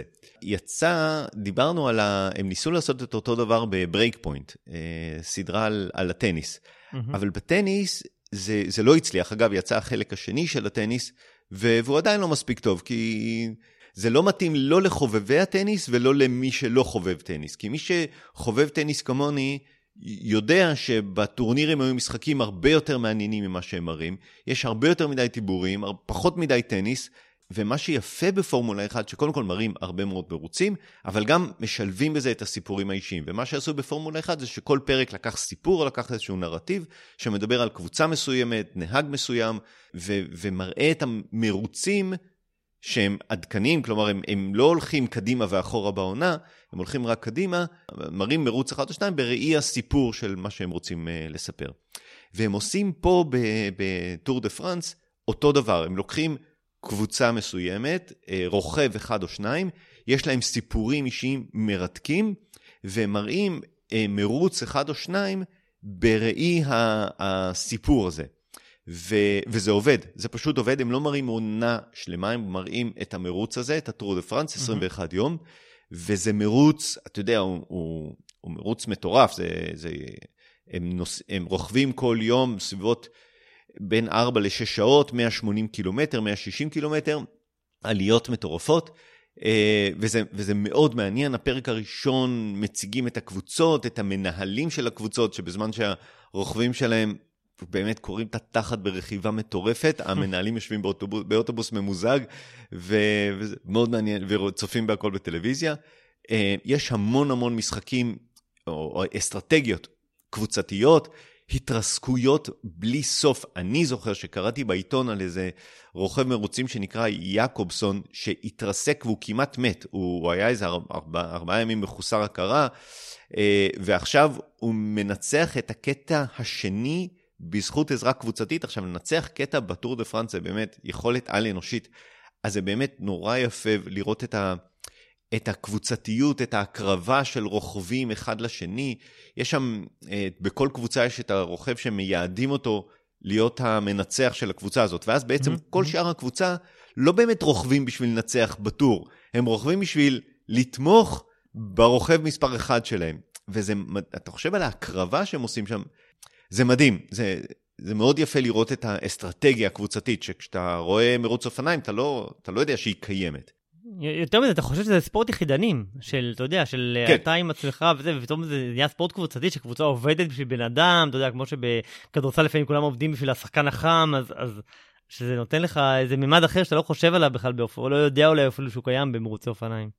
נכון, וזה, וזה מאוד, וזה באמת מאוד מעניין, כי אתה רואה פתאום את התפקיד של מנהלי הקבוצה, והם מאוד דומיננטיים, לא, אתה יודע, לא פחות מהרוכבים, כי אתה אומר, כאילו, אה, כאילו, מה שאתה צריך זה כוח שריר הרגליים, וזהו, אבל לא, יש, יש המון המון אה, שהולך אה, מסביב. היה לי חסר אלמנטים טכניים. אתה יודע, דברים שעניינו אותי, כי אתה רואה את הספורטאי על הזה שעושים דברים באמת על-אנושיים ב- ביכולת רכיבה שלהם, ו- ועניין אותי לדעת כל מיני פרטים, אתה יודע, מה, מה הם אוכלים? מה הם אוכלים בשביל להיות כאלה סופרסטארים? כמה, כמה קלוריות הם מוציאים וכמה קלוריות הם מכניסים כל יום ו- ו- ואיך? מה צריך לעשות בשביל להיות רוכב טור? מראים אותם תמיד, מדברים, מראיינים את הרוכבים, אז אתם מראים אותם לפני תחילת הרכיבה, אז הם בחימום, הם רוכבים על אופניים. במהירות כזאת שאם אני הייתי רוכב ככה, אני לא הייתי מסוגל, כאילו, אותי, אבל, אבל זה החימום שלהם. אבל מה שמדהים שאחר כך הם רוכבים איזה 4-5 שעות, ובסוף הם מגיעים לאוטובוס, מוציאים להם אופניים כאלה שהגלגל האחורי אה, מתרומם, אה, כאילו הם רוכבים במקום כזה על, כן. על מכשיר אופניים, ואז הם עוד פעם רוכבים. ואני לא יודע, אוקיי, אני מבין שזה הקירור, אבל, אבל אני הייתי, אני, אני רוצה לדעת למה. למה אם אחרי חמש שעות רכיבה מטורפת, הם עוד ממשיכים לרכב כמה זמן, למה זה חשוב, אני לא יודע, כאילו, אותי זה עניין הדברים האלה, ולא, ולא מסבירים, אתה יודע, מה מיוחד באופניים שלהם, כמה הן עולות, למה רוכבים רזים יותר טובים בעליות, ורוכבים כבדים אה, יותר טובים למאיצים. בגלל בגלל כוח המשיכה? כן, אתה מבין, לא מספיק טוב, not good enough, כאילו, מה, הפרש של חמישה קילו? בקיצור, פרטים טכניים שאותי עניינו ולא דיברו על זה בכלל, בסדר? אולי כי אני אוהב להיות, uh, להיכנס לדברים האלה. בקיצור, מראים שם המון רכיבה, מראים אותם סובלים בעליות. אני, אני, אני נהניתי, חשבתי שזה טוב כמו הפורמולה 1. כרגיל, אתה יודע, יכול להיות ש, שבגלל שאני לא מכיר את הטור ואני לא, לא, אני לא יודעת מי ניצח, לא מכיר את הדמויות, לא, לא הכרתי שום דבר, את השמות של הקבוצות, אז אולי זה עניין אותי כי, כי ראיתי את הסיפורים האנושיים, ויכול להיות שמי שעקב אחרי הטור וידע שמה שנטפליקס עשו בשביל uh, uh, לאלץ את הסיפור, כאילו יש מתח עד הרגע האחרון, אז יכול להיות שמי שעקב אחרי הטור כבר ידע ש... אה, כבר ביום ה-16 זה היה ברור מי שהולך לנצח את הטור. יכול להיות שהיה דבר כזה, ו... וכמו בטניס, שאני מכיר את, ה... את העונה ואת המשחקים, אז, uh, אז אני פחות נהניתי, ויכול להיות שמי שמכיר את, ה... את התחום הזה ייהנה פחות ממני. אני, אני נהניתי, כאחד ש, שלא מכיר, אני, אני יודע שיכול להיות שאת הנרטיב הם קצת עיקמו בשביל שאני אהנה, אבל בסדר, צרפת נראית מהממת, הנופים שם הם, הם טובים, אה, ויכול להיות שזה יגרום, כמו בפורמולה 1, זה יגרום ליותר אנשים לראות אה, ספורט אופניים. אה, אחלה. בקיצור, זה נקרא טור דה פרנס Unchained באנגלית, או בתוך הפלוטון בצרפתית, סדרה לא רעה בכלל. סרט אחרון שראיתי, סרט אה, סינמטק, על ענבל פרלמוטר, סרט דוקומנטרי. וואלה, אפילו מישהו אמר לי שראה אותך בסינמטק, אתה יודע? Mm. מה יש, הוא ראה אותך בסינמטק עם הבת שלך, הוא כנראה לא שם לב שכל המשפחה שם, אבל... באמת? כן. אז מלשינים עליי? אה, כן, יש, יש מרגלים. וואו. כן, כן, היינו שם כל המשפחה. זה הזכיר לי את הסרט הדוקומנטרי על שיני דוקונור, Nothing Compares. Mm-hmm. כי בסוף שני הסרטים זה, הם, הם סרטים דוקומנטריים על סיפור טרגי, על זמורות. קשה קצת להשוות את uh, פרל מוטר לשיני דוקונור, אבל, אבל בגדול, זה סיפור מאוד טרגי. Uh, מה שקרה לה, היא הרי נהרגה בתאונת דרכים. Uh, בחורה מאוד צעירה ו- וכישרונית, אתה חושב, האם היא הייתה יכול להיות, יכולה להיות uh, קורין הלל אם היא לא הייתה נהרגת בתאונת דרכים? אה, זה סרט דוקומנטרי מעניין, הסגנון שלו הוא, הוא מובחן, כלומר, הם, הם, זה לא סרט דוקומנטרי שבו אתה רואה אנשים מדברים, אלא אנשים מדברים ולא רואים אותם. Mm-hmm. אז חצי, חצי סרט אתה, אתה שומע אנשים מדברים על ענבל פרמוטר ועל החיים שלה, אבל אתה לא רואה אותם, רק בסוף מראים את מי שדיבר. אבל במהלך הסרט, כשהם מדברים, אתה רואה קטעי ארכיון של, ה, של הלהקה, המכשפות, ו, אה, ושלה כשהיא הייתה צעירה, התמונות שלה וכולי, וחצי אחר היא ניהלה יומן, יומנים, מאוד מפורטים, יום-יום, מה קרה לה ומה היא עשתה, ובח... זה לא חצי-חצי, חלק, זאת אומרת, יש קטעים שמראים את היומנים שלה, אה, ו... ומישהי מקריאה אה, קטעים מתוך היומן, כשהקול של המישהי שמקריאה באמת קצת מזכיר את הקול של ענבל פרלמוטר. אה, וחלק מהסרט, בין לבין מראים אה, או משמיעים אנשים מדברים. Mm-hmm. זה קצת מתיש כי, כי בעצם אתה כל הזמן לא רואה מישהו מדבר, אלא אתה שומע מישהו מדבר. ואז יש לך אפקט של משהו חזותי, שהוא שונה ממשהו השמיעתי. אתה צריך להתרכז טוב טוב גם להכיל את מה שאתה רואה וגם להבין את מה שאתה שומע, וזה מתיש לאורך זמן, אני חושב שזו בחירה לא כזאת טובה. ביומנים זה עוד יותר מתיש, כי אתה, אתה רואה את הטקסט, אתה קורא אותו, באותו זמן מישהו מקריא אותו, באותו זמן יש תרגום בעברית של הטקסט שאתה רואה אותו כתוב, אבל אתה רואה את, את התרגום, אני לא יודע למה, אבל אתה אז אתה רואה אה, אה, כתוביות בעברית של הטקסט הכתוב, ובנוסף, מתחת יש כתוביות באנגלית של מה שמקריאים ומה שכתוב ומה שאתה רואה ב subtitles בעברית. בקיצור, זה באמת, באמת אה, מתיש. אה, באיזשהו שלב אתה, אני קצת איבדתי את, ה, את היכולת אה, להתרכז. אני חוזר להשוואה לשינידו קונר, אני חושב שבסוף ה, הסרט הדוקומנטרי, אני חושב שפיצחו בפניי את, את התעלומת שיניידו קונור. מה קרה לזמרת כל כך כל כך מוכשרת שהצליחה להידרדר ו- ולאבד את, ה- את התהילה שהייתה לה, ופה לא הצליחו. אני לא חשבתי שאני יצאתי והבנתי אותה יותר טוב, או הבנתי למה היא, היא ככה איבדה את, את מה שהיה לה.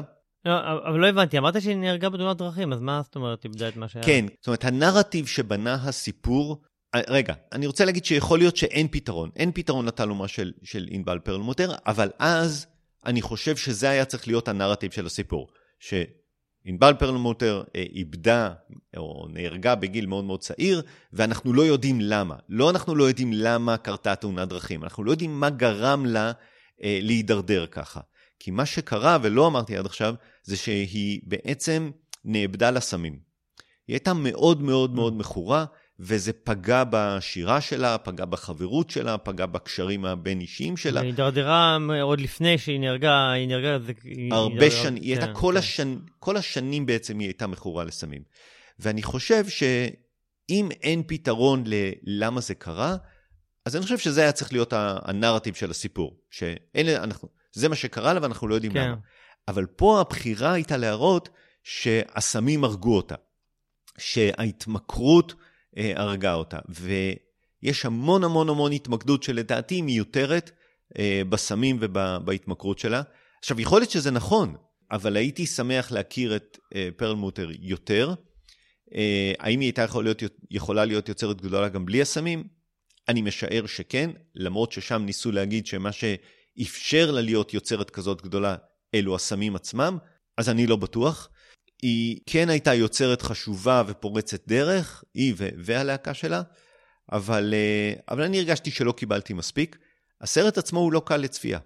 אה, הוא משאיר אותך עם, עם מועקה, להבדיל משיני דוקונר שמשאיר אותך עם השראה, פה זה משאיר אותך עם, עם מועקה. יכול להיות שזה החלטה אה, להתמקד, להתמקד בסמים. מי שרוצה ללמוד עליה, אני כן אמליץ ללכת, אבל אבל מי שקשה לו עם כל הסיטואציה של התאבדות והתמכרויות, אה, אפשר, אפשר לדלג. זה לא, זה לא סרט דוקומנטרי אה, מאוד מאוד אה, טוב. אני חושב שהוא היה בדוק, עוד, עוד בדוק, בדוק אביב הוא, הוא התחיל, אני זוכר, זוכר שאמרתי לך שרציתי ללכת לדוק אביב ולא היו כרטיסים, אז כן, זה כן. אחד הסרטים שהסתכלתי עליהם כבר אז, כן. כן. אני חושב שיותר בגלל הנושא ופחות בגלל הביצוע. כן. שזה, אוקיי. אתה יודע, לפעמים זה קורה. כן. טוב, תשמע, גם אתה ראית הרבה, גם לי היה הרבה מה להגיד. אה, חשבתי שהפרק הזה יהיה יותר קצר, אנחנו לא מצליחים, לא נורא. בסדר, בוא, בוא, בוא נעבור לפלאש. יאללה, let's flash it. קדימה, הפלאש, ברי אלן הוא גיבור העל המהיר מכולם, הפלאש, אני לא בטוח שזה נכון, אבל בסדר. לאחר שהוא מגלה כוח חדש, יש לו שם איזה תחרות מי יותר מהיר בינו לבין סופרמן, אני לא יודע מי ניצח. בכל מקרה, לאחר שהוא מגלה כוח חדש, ברי מחליט לחזור אחורה בזמן לילדותו כדי להציל את אמו, אבל העניינים משתבשים במהרה כאשר ברי נלכד במציאות שבה ליגת הצדק לא קיימת, וסופרמן מעולם לא הגיע לכדור הארץ. אז זה, אז זה הפרמיס. אורן, מה, מה חשבת על הפלאש? טוב, אז א', אני, אני להגיד, הסרט הזה הוא סרט שדיברו עליו המון שנים. הוא כבר ב-2013 דיברו על זה שהולך להיות סרט של הפלאש, הוא נדחה שוב ושוב, לפחות, כלומר, לפחות עשר שנים הוא כבר בדיבור. אה, הוא צולם כבר לפני שנתיים, ורק עכשיו הוא הגיע לאקרנים, אז זה שהוא כבר הגיע לאקרנים זה כבר סוג של אה, אה, הישג שהצליח לצאת סוף כל סוף. לא, לא אמרת, אני, אני חושב שזה כבר היה בכל הטריילרים וזה, עזרא מילר אה, שמשחק את הפלאש, הוא... הוא אני חושב שהוא משחק די טוב את שני התפקידים, כלומר, אה, גם את, אה, הוא משחק שם שני תפקיד כפול, הוא משחק אותו, אותו די טוב. אה, תפקיד של, של בחור קצת נוירוטי וחביב, לפחות בשתי הדמויות אני חושב שיש את היסודות האלה.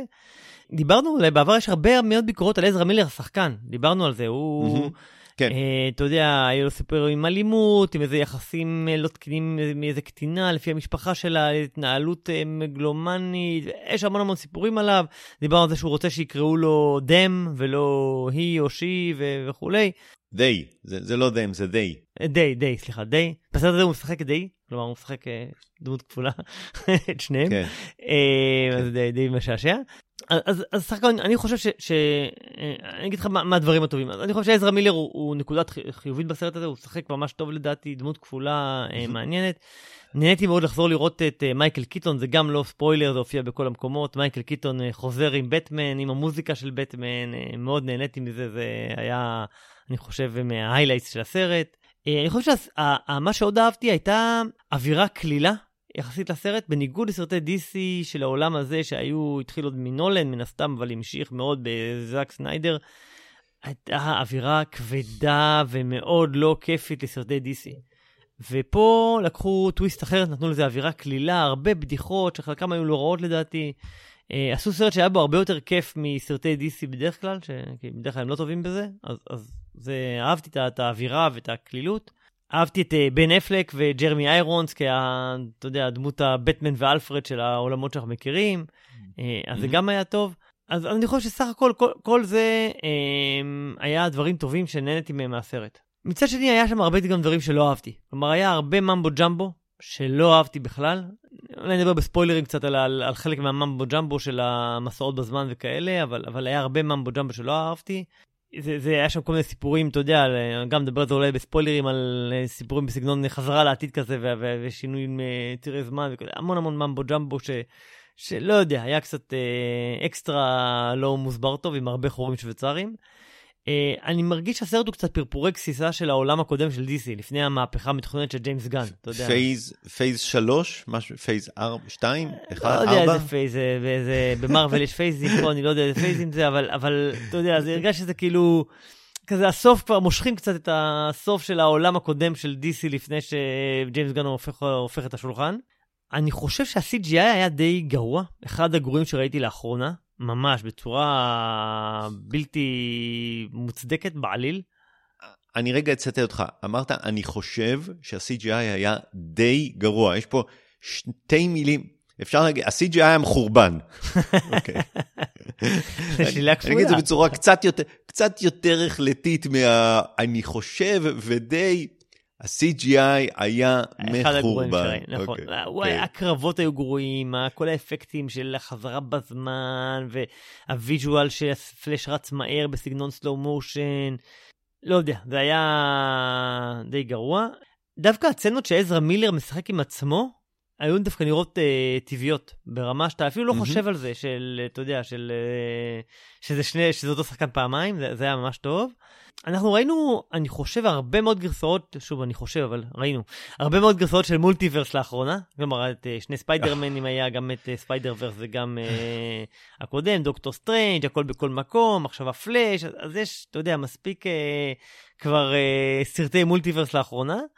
א', אני לא חושב שהדבר העיקרי בסרט הזה זה הסיפור של המולטיברס. כלומר, זה יותר סרט מסע בזמן מסרט מולטיברס כזה. אבל, אבל יש פה אלמנטים של מולטיברס, ואני לא יודע אם הם מוצלחים שבהם. Uh, אני חושב שבשורה התוכנה הוא לא מספיק מעניין. למרות שהסיפור הבסיסי על הפלאש חוזר לעבר, uh, שסיפור זה למה הוא חוזר לעבר, אפשר לדבר על זה שוב בספוילרים, הסיפור עצמו כן נוגע ללב, כן אמין המוטיבציה שלו לחזור, אבל הסיפור ככללותו לא היה סיפור מספיק מעניין, אני חושב. בשורה התחתונה, אני חושב שבעולמות של DC, הוא, הוא כן מהסרטים הפחות גרועים בעולם של DC, או היותר מוצלחים בעולם של כן. DC, DCEU, אבל זה לא אומר יותר מדי. כלומר, אם אתה משווה אותו לסרטי מארוול, הוא עדיין לא מגיע, אני חושב, לרמות שלהם. אה, כן. אז זהו, זה בשורה התחתונה. הוא סרט נחמד, חביב, מהנה, לא מספיק. תשמע, אני חושב שאתה אוהב אה, סרטי גיבורי על, וכשאתה אומר עליו שהוא אה, נחמד חביב, זה כמו שאתה אומר, ה-CGI היה ככה ככה בינוני, וזה פחות או יותר ההבדל בין... אה, אתה אומר נוטש דאון אני מרשה לעצמי להגיד, כן. הלכתי לראות את הסרט, ואני אקריא מה כתבתי לך בוואטסאפ כשיצאתי מהסרט. אה, כתבתי לך ככה, הדבר שהכי בא לי לעשות עכשיו זה לחזור חזרה בזמן שעתיים וחצי ולקנות כרטיסים לאלמנטל. ואחר כך אה, כתבתי, ולחשוב שאתה היית בעבר והיית יכול להציל אותי מהפארסה הזאת. כי אתה ראית את הסרט בהקרנת אה, טרום, טרום בכורה. סיפרת על זה בפרק הקודם. תשמע, זה באמת סרט מסוג הסרטים ש, ש, שמכאיבים לי בעיניים אה, אה, לראות אותם. יצאתי ו, וכל כך לא נהניתי מהסרט, אפילו לא עניין אותי לעשות השוואה מצחיקה מול אה, הספיידרמן האחרון, למרות שהסרטים דומים להפליא. נכון. אז, אז אפילו לא עניין אותי לעשות את ההשוואה המצחיקה הזאת. ואני לא, לא מצליח להבין למה כולם נדבקים במחלת המולטיברס. מילא כולם נדבקו במחלת הגיבורי על ונבל על, אבל כולם נדבקו במחלה הזאת, ו, והסרט הוא לא כזה טוב כי אין שום דבר בסרט הזה שהוא מחדש. הכל לקוח מסרטים חד... אה, אה, אחרים. כולל עוד פעם הסיפור של אה, מישהו מאחד ההורים שלו מת, ו... ו... והנסיעה אחורה בזמן בשביל לשנות את זה, ומה שבונה אותך זה, זה העבר שלך. ואפשר לעבור סצנה-סצנה ולהגיד, ראינו את זה בסרט הקודם, ראינו את זה בסרט אחר, ראינו... אתה יודע, בוא נדבר על הסצנה הראשונה. חמש דקות, עשר דקות, רבע שעה, ראינו את זה. אקסמן עשו את זה לפני כמה? עשר שנים? 12 שנים? אני לא זוכר. והיא הייתה יותר טובה. כשאקסמן עשו את הסצנה הזאת, היא הייתה יותר טובה. המוסיקת רקע הייתה יותר טובה, היא הייתה מצחיקה, עשו את זה בחצי... אני לא יודע. לא היה, לא היה פה שום דבר בסצנה הזאת שאמר, וואו, ראית פה משהו שלא ראית לפני זה, איזה יופי. לא, היא פשוט הייתה אותה סצנה מבוצעת באיכות פחות טובה, זה הכל. אז אני לא מבין למה לעשות את זה. לא יודע, אני לא יכול, אני לא יכול לענות על זה בזמן שאנחנו לא בספוילרים, אז... אה, בסדר, בסדר. אני אגיד לך, אני פשוט לא תופס מהסרט הזה משהו שהוא בכלל מספיילר. לא, את, לא מפריע לי להגיד שאני לא צריך ללכת לראות את הסרט הזה בשביל לראות בובת שעווה של כריסטופר ריב. ברפרנס ל-CGI הגרוע. אה, זה באמת ברמה של בובת שעווה של כריסטופר ריב. אני, אני, אתה יודע, אני יכול ללכת למוזיאון השעווה, אני לא צריך לראות את הסרט הזה. זה סרט מכעיס, אני, מהסוג של באמת איזה בזבוז זמן. ובוא נדבר רגע על הבזבוז כסף, אתה יודע. בסוף הסצנה הראשונה, מותר לי להגיד את זה, אני לא חושב שזה, אני לא, זה לא ספוילר, כי, כי אין בזה, זה, זה לא, לא משנה, יודע, לא תקשיב, להגיד, אבל... זה לא משנה שום דבר לסרט שגל גדות מופיע, מגיעה ל-30 שניות. לא, את... לא, זה לא ספוילר. זה לא נכון, אני אגיד לך למה, אני לא אגיד לך נכון, למה אתה לא חושב נכון, שזה ספוילר. לא מסכים איתך. ש... בגלל שהמעריצים... זה ספוילר כי דאגו לא להגיד את, את ה... נכון, נכון, כי זה fan service, שאתה שומר אותו כהפתעה כן, למעריצים. כן, אבל המעריצים רוצים לראות את גל גדות, ואז איזה מגניב גל גדות הגיע וזה... אתה כועס על סרט, אתה עושה לו ספוילר בזמן שזה לא ספוילר ואתה אומר זה לא ספוילר? לא נכון, זה לא מסכים איתך. כי זה לא ספוילר, זה ספוילר אם יש לה בסוף ה... מה, איזה סרט זה היה, נו, של ה... מהיר ועצבני. כן, מהיר ועצבני. מופיע גל גדות. נכון. את זה אתה לא רוצה להגיד כי זה ספוילר, כי זה הולך לספיילר לך את הסרט הבא, החזירו אותם מהמתים, אלוהים יודע מה. פה זה סתמי, הביקור שלה ל-30 שניות הוא סתמי. עכשיו, אני לא אגיד, מופיעות עוד דמויות. אה, אה, בסרט הזה, והן כן אולי יכולות להיות ספוילריות, ואני לא אגיד על זה שום דבר, אני רק אגיד שהדמויות מגיעות ל-30 שניות. והסרט עלה כמה? 200-300 מיליון דולר? ואני חושב שחלק גדול מהתקציב זה המשכורות של השחקנים. כמה גלגדות קיבלה על ה-30 שניות האלה? אין לי מושג כמה היא קיבלה. אתה חושב שהיא קיבלה פחות מ-2 מיליון דולר? אני בטוח שהיא קיבלה יותר מ-2 מיליון דולר, כולל שני השחקנים האחרים שהגיעו ל-30 שניות, גם הם קיבלו את המיליונים שלהם, והסרט עלה איזה 300 מיליון, והוא מתרסק בקופות. מה זה? הוא לא נכשל, הוא מתרסק בקופות, ואני מחכך ידיי בהנאה לא מתוך שמחה לעד, כי אני לא רוצה סרטים כאלה. אני לא רוצה סרטים עם CGI דפוק, ואני לא רוצה סרטים שמביאים לי את גל גדות ל-30 שניות כי איזה מגניב, כאילו זה יגרום ל, ל, לעוד אה, אה, אה, חתך קהל של אה, נערות צעירות ללכת לראות את הסרט הזה. אבל, אבל זה לא תורם שום דבר, לא לסיפור ולא... אני לא רוצה את הסרטים האלה. ואז עם האולפנים, עם וורנר בראדרס, מפסיד, יפסידו על הסרט הזה איזה 200 מיליון דולר, יכול להיות שהם ילמדו ש, שזה לא שווה את זה. ואז לא יהיו סרטים כאלה, כי במקום שהתקציבים ילכו לסרטים איכותיים, הם הולכים לסרטים אה, מחורבנים כאלה. לא, לא, אבל שנייה, זה שהתקציב הולך לסרט כזה, זה לא אומר שהוא מחורבן בגלל שיש לו תקציב גדול ובגלל שהוא העולם של DC, נכון? אתה יכול בתקציב גדול לעשות סרטים טובים, ואתה עשית בתקציב גדול סרטים טובים, נכון? אה, אה, אה, סוף המשחק. כן, ואני לא רוצה שהם ישלמו כל כך הרבה מיליונים לשחקנים בשביל הופעת אורח שהיא כולה פנפיק. אבל זה, זה פרט, זה פרט, עזוב, זה פרט, זה סתם פרט קטן מה okay. שאתה אוקיי. אומר, זה לא המהות של הסרטים והתקציב שלהם ועל מה הם הולכים. אז אם יש אה, הופעת אורח של מישהו שנמנו לו הרבה כסף וזה ניבא את התקציב, בגלל זה הסרט גרוע, לא, זה לא הסיבה, זה לא הופך את הביצה ואת התרנגולת. אם הסרט היה מספיק טוב, לא היה צריך להביא את גלגדות ל-30 שניות. לא יודע. כן, נראה לי. אתה יודע כמה זמן לקח לי לדעת שהסרט הולך להיות גרוע? הסצנה המשפחתית הראשונה. כי אז אימא שלו אומרת, אתה יודע, לפעמים לא לכל בעיה יש פתרון. וואו, תשמע, הפתעה, הפתעה, זה המשפט שהופיע בסוף הסרט. די, אתה מוציא דברים מהקשרם. כאילו אתה באמת, אתה יודע, לא יכול להיות יותר רדוד לא מזה. נכון. לא, באמת, לא יכול להיות יותר רדוד מזה שלא לכל בעיה יש פתרון. אתה יכול לקחת כל סרט הכי טוב שיש, לקחת איזה משפט שדמות, שדמות א' אמרה על דמות ב' באמצע דיאלוג, להוציא אותו מהקשרו ולהגיד איזה משפט סתמי זה, זה, זה לא נכון, זה לא, זה לא... אני לא אמרתי שזה משפט, להפך, לא אמרתי שזה סתמי. אמרתי שזה כל כך רדוד, שזה היה כל כך ברור שהמשפט הזה שהיא אומרת לו, יהיה המשפט בסצנת הסיום של הסרט, שיוביל אותו לכך שהוא יבין שהפתרון לבעיה הוא להבין שלא לכל בעיה יש פתרון. לא יכול להיות יותר רדוד מזה. באמת, באמת, מי אפסים, זה, זה הסרט. בקיצור, מה אני אגיד לך? אני, זה מוציא לי את החשק לראות את הסרטים האלה, את הגיבורי על, את המולטיברס. אחרי, לא יודע, היה איזה סרט שראיתי שאמרתי, די, נמאס לי, ואז, אמר, ואז אמרתי, אני לא יכול לראות עוד פעם את הקוונטמניה.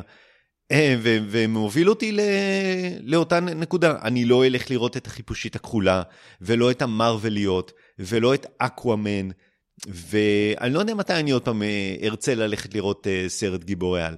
אבל אני גומר לראות את הסרט הזה, ואני אומר, אני לא רוצה לראות יותר סרטי גיבורי על. אני לא, זה, זה, זה עינוי אה, אה, לשבת שעתיים וחצי ולראות את הסרטים. אבל לפני שבועיים ראית סרט גיבורי על ומאוד נהנית. אז זה לא כולם גרועים. תשמע, אני לא אמרתי שכולם גרועים, אמרתי שהסרט הזה גורם לי לא לרצות, אה, לא לרצות לראות יותר אה, סרטי גיבורי על, אה, וחבל, חבל שכך. בטח יש לך להגיד, המון להגיד בספוילרים, מה שאני לא חושב שזה ספוילר, כי זה סרט כל כך גרוע, ואני אומר לאנשים, אל תלכו לראות את זה, תעשו את מה שרוב הקהל בעולם עושה, הוא מבין שהסרט הוא לא טוב, ולכן הוא לא הולך לראות אותו. מי הקהל, ש... הקהל שלא ראה מבין שזה לא טוב ולכן לא הולך לראות? כן, כן, כן, כן, אחרת, אחרת אנשים היו רוצים ללכת לראות את הסרט הזה, והם, והם לא הולכים. הם לא הולכים, ולכן הסרט מתרסק בקופות. אבל תשמע, רק אה, לאזן, יש אה, הדעות אה, של הביקורות מאוד אה, חלוקות פה, ויש הרבה מאוד אנשים, שגם את דעתם אני מעריך, שמאוד נהנו מהסרט הזה, שאומרים שהוא היה אחד הסרטים הכי כיפיים של אה, DC אי פעם, שהוא החזיר את הפלאש להיות מה שיש, שהם מאוד נהנו מהפנסר ושהם ישבו שעתיים בהנאה וחיככו ידיים באיזה כיף.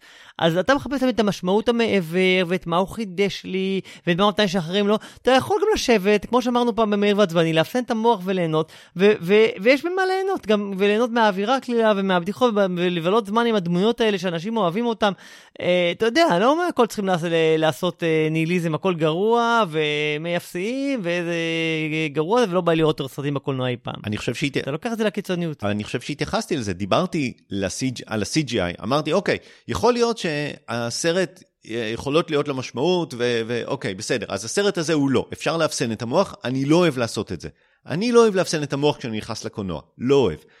אז לפחות אני הולך לראות את הסרט ואני מצפה לדברים אחרים. ה-CGI היה דפוק, הסצנה הראשונה, שאתה תכף תדבר עליה בספוילרים, ראיתי אותה כבר קודם מבוצעת יותר טוב, אז מה יש בסרט הזה? fan service אחד אחרי השני, עם גל גדות, לא רוצה, זה לא עושה לי את זה. זה יכול להיות שיש אנשים אחרים שזה מגניב אותם לראות את הדברים האלה, לי לא. ו, ובכוונה לא דיברתי על ה-premise של הסרט עד הסוף ולא, ולא הקראתי כל מה שהיה כתוב uh, באתר, כי, כי אני לא אעשה ספוילר לאיזה עוד uh, דמויות מגיעות, אבל שום דבר שם לא היה חדש ולא גרם לי uh, ליהנות ממה שראיתי, כי כל מה שהיה שם, כבר ראיתי דברים יותר טובים לפני. וזה מה שאמרתי, לא רק שהסרט אין לו משמעות ושהוא לא, אה, הוא, הוא רדוד, אלא גם מה שיש שם מבוצע ב, ב, ברמה נמוכה. ו, וזה נכון, אני מסכים, יש שני... לא הכל ברמה נמוכה, לא נכון, לא הכל, יש, יש, יש קטעי אקשן לא, לא רעים, יש... אני אה, מסכים איתך שיש, אה, אני שומע בביקורות את שני הצדדים, יש את הביקורות האיכותיות שאומרות שזה סרט דפוק, ויש את הביקורות הפחות איכותיות שאומרות ש... סתם, זה היה בדיחה. אבל בסדר, אוקיי. בוא, בוא נעבור לספוילרים, גם ככה הפרק הזה מתארך, ווואי, אני כבר צריך ללכת לעבודה. אז בוא נעבור לספוילרים.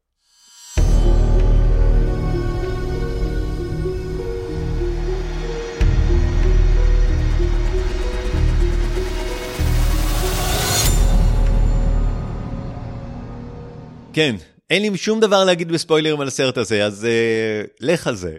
שום דבר אין לך מה להגיד. על, בספוילרים? לא, זה לא עניין. אבל לא, חופשי, אורן, אני בסדר, כאילו, אני לא... יש לי הרבה דברים. א', קדימה. אה, אוקיי, אני יש כמה דברים להגיד. אני חושב, אמרת שהמסר כבר היה בהרבה מקומות אחרים וכולי, אני חושב שעדיין זה מסר חשוב, וגם שהוא היה במקומות אחרים, אתה יודע, סרטים נעשים במקביל, לא ידעו שזה יצא יומיים לפני או זה, או שבועיים לפני זה. אני חושב שהמסר של הסרט הזה, כמו גם של, של ספיידרמן, שאמרת סרטים דומים, ואני מסכים, אה, זה שמה שעבר עלינו והטרגדיות שחווינו, הם בעצם עיצבו אותנו והפכו אותנו למה שאנחנו, אה, למה שאנחנו. אה, וגם מדובר על זה שבעצם אי אפשר לשנות את העתיד, בסופו של דבר. כמו בסרטים אחרים ראינו את זה, גם פה הוא מנסה, הדמות ש, שלו, שכלואה שם בממד העל-זמני הזה, מנסה אינסוף פעמים לשנות ולא מצליחה בכל פעם, בסוף מגיע למסקנה שהוא צריך להפסיק לנסות, כי הוא לא יכול לשנות את זה. כל עולם שהוא מנסה, האימא שלו מתה בסוף, והוא צריך להפסיק, אז, אז זה מה שהוא מנסה להגיד, זה קצת דומה לספיידרמן של, אתה יודע, ש, שגם אמר את זה שהדמות של הגיבור מושתת על טראומה, אה, והגיבור עובר איזה אירוע טראומטי שרודף אותו ומגדיר אותו. אה, לפעמים זה, זה קשור לאיך שהוא קיבל את הכוחות שלו, לפעמים זה קשור למשהו אחר. זה, זה סוג של המחיר שמשלמים, נכון? כדי להפוך לגיבורים משלמים איזה מחיר, אה, אה, והמחיר הזה הוא חלק מהנרטיב שלהם ש, ש, שיוצר את זה, והכאב שנוצר אצלם, הוא מעניק להם גם חלק אולי מהמוטיבציה ומהמוסר שלהם להפוך לגיבורים וכולי. אבל זה לא אותו דבר, תן לי רגע לנסות להסביר לך למה זה לא אותו דבר. ת, ת, תסתכל על, ה, על הסרט האחרון של הספיידרמן. ו- וכל הזמן אמרתי, אנחנו רואים פה אנימציה חדשה, משהו חדש, אז בואו נדבר רגע על הסיפור של ספיידרמן. הוא נגמר בזה שספיידרמן חוזר אחורה בשביל לנסות לגרום למה שהוא יודע שאמור היה לקרות, לא לקרות. עכשיו, בזה זה נעצר. אתה יכול להגיד לי שאתה יודע איך יראה הפרק השני? של מה? של ספיידרמן. אתה, אתה יכול להגיד לי בבירור שאין ברירה, האבא שלו ימות בפרק השני, בשביל אה, לשמר את הקנון של ככה ספיידרמן נבנה? אני יודע להגיד לך, אני אגיד לך שרוב הסיכויים שאבא שלו לא ימות. כי לשם הסרט לקח את זה. בדיוק, ושזה מה שיבנה את הספיידרמן השונה הזה. ובסרט הזה, מה שיבנה את הספיידרמן, הוא זה שהוא יצליח לשנות mm-hmm. את הקנון. זה מה שיבנה אותו. יכול להיות. עכשיו, יכול להיות שלא. יכול להיות שהם ילכו לכיוון הרגיל, ויכול להיות שהם ילכו לכיוון השני. זה חצי סרט, הנה אבל חידוש. המסר שלו הנה היה חידוש. אותו מסר, על האירוע הקנוני, בסדר. שבונה אני... את הדמות, על, אה, על הטרגדיות שעברו עלינו, ש, ש, שהפכו אותנו למה שאנחנו, את זה שאתה יודע, שיש דברים שאי אפשר לשנות, אז... אבל זה לא אותו דבר, אורן, אני מנסה להגיד לך, כי, כי הנה, לא, הטרג... לא הטרגדיה בונה אותו, אלא הצ... ה... ה... העובדה שהוא מצליח להילחם נגד הקנון, ו- ולשבור את המוסכמה ולגרום לזה שהטרגדיה לא תקרה. זה מה שבונה אותו. עכשיו, אני חושב שיכול להיות שלשם ילך הסרט השני. אני רק אומר, הנה, תסתכל איך לוקחים עוד פעם את אותו סיפור שחוק, ובונים סביבו סיפור שהוא קצת אחר. נחמד, מרענן, לא, אתה יודע, לא, לא מסרטי כריסטופר נולן של uh, בסדר, אוקיי, אבל מרענן, נחמד, שווה צפייה. אני אומר לאנשים, לכו תראו את זה. אבל פה... אני חושב שזה עדיין מסר אה, מעניין וראוי לדיון על, על, אה, אתה יודע, על הנרטיב של מה בונה גיבור על, ו... ואם זה, אתה יודע, בספיירמן עשו דיון אם זה, אם זה חייב לקרות או לא, אבל, אבל זה נקודה שהיא חוזרת בהרבה בסיפורי גיבורי על, ו... ומדברים עליה בצורת מטה, אני חושב שזה דווקא כן אה, דיון ראוי. אני, אני, היו הרבה דברים, אתה יודע, לטוב ולרע פה, הנבל. זה שהוא בעצמו בסוף הנבל, אתה יודע, אה, או סוג של הנבל. שקצת הזכיר לי מה שהיה בבאז שנותו, שאתה יודע, שהוא גיל, זה הוא גרסה של עצמו שמגיעה לעתיד, והיא הייתה בעצם מישהו נלחם נגדו. מה שאתה אומר שראינו את זה קודם. אה, כן, כן. אוקיי. היו פה שני נבלים בסיפור, אחד זה הוא בעצמו מהיקום המקביל, שהוא פגש הנער שחזר וניסתה לשנות את זה ולא הצליח, והיה גם את זוד, שהגיע מסרטי סופרמן, אה, מייקל שנון, שחזר לתפקיד של זוד, mm-hmm. שזה לדעתי היה קצת מיותר. כל הסיפור הזה של הזוד ואיך הוא קשור לסרט, אני חושב שזה היה קצת מיותר בסרט הזה. כמה פעמים אנחנו עוד נראה את הסצנות האלה מ-Man of Steel של, ה... של המכונה הזאת שמשנה את כדור הארץ? זה פעם שלישית או רביעית שאנחנו רואים את זה? לא יודע. אה, היו, אמרת, מלא הופעות אורח, למרות שהרסת, אחד וחצי מהם כבר הרסת, ולא בצדק. רק אחד, מה עוד הרסתי? אמרת כריסטופר ריב. זה, תקשיב, אי אפשר להגיד על כריסטופר ריב הופעת אורח, זה בובת שעבה של כריסטופר ריב. ראינו אמר... כבר הופעות אורח יותר טובות של אנשים שמתו. זה עדיין הייתה הפתעה. אוקיי, בסדר. אמ, אז, אז היו, אז היה, אתה יודע, אז, אז אמרת גל גדות, והחיו את כריסטופר ריב, ואת, uh, הביאו את uh, סופרגרל גם מהסרטים, את, uh, לדעתי אלן סלייטר ששיחקה אותה בסופרגירל. היה את הבדיחה שבטח רק גיקים, גיקים מסוימים הבינו על כל הנושא של uh, ניקולס קייג' uh, כסופרמן, בסרט, בסרט שאף פעם לא צולם של קווין סמית, אתה קלטת את הבדיחה הזאת? אני, בוא נגיד, במהלך הסרט הבנתי שזה עוד fan service.